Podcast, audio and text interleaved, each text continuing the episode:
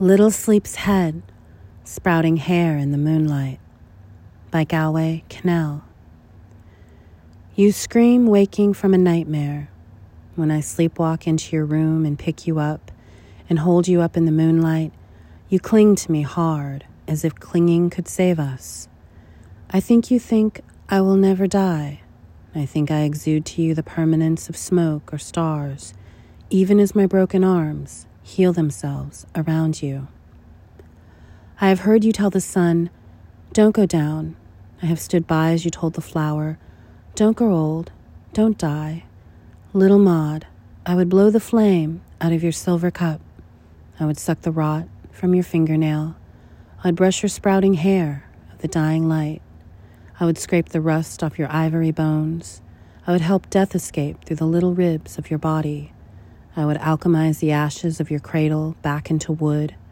I would let nothing of you go, ever, until washerwomen feel the clothes falling asleep in their hands, and hens scratch their spell across the hatchet blades, and rats walk away from the culture of the plague, and iron twist weapons toward true north, and grease refuse to slide in the machinery of progress, and men feel as free on earth as fleas on the bodies of men and the widow still whispers to the presence no longer beside her in the dark.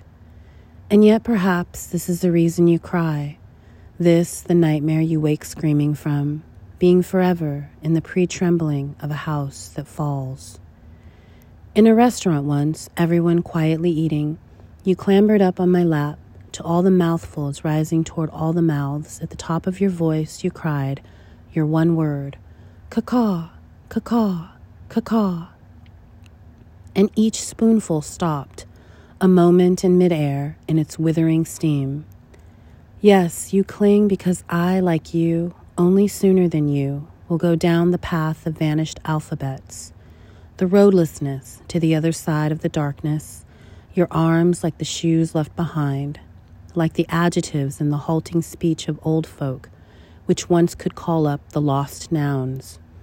And you yourself, some impossible Tuesday in the year 2009 will walk out among the black stones of the field in the rain, and the stones saying over their one word, ci-gît, ci-gît, ci-gît, and the raindrops hitting you on the fontanel over and over, and you standing there unable to let them in.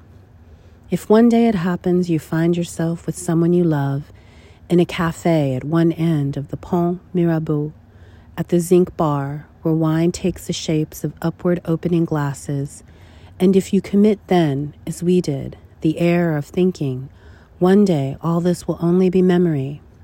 Learn to reach deeper into the sorrows to come, to touch the almost imaginary bones under the face, to hear under the laughter the wind crying across the black stones.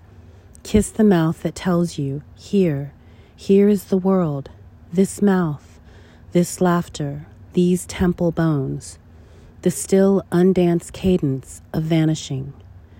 In the light the moon sends back, I can see in your eyes the hand that waved once in my father's eye, a tiny kite wobbling far up in the twilight of his last look, and the angel of all mortal things lets go the string. Back you go into your crib. The last blackbird lights up his gold wings. Farewell. Your eyes close inside your head and sleep. Already in your dreams, the hours begin to sing. Little sleep's head, sprouting hair in the moonlight. When I come back, we will go out together. We will walk out together among the 10,000 things, each scratched in time with such knowledge. The wages of dying is love.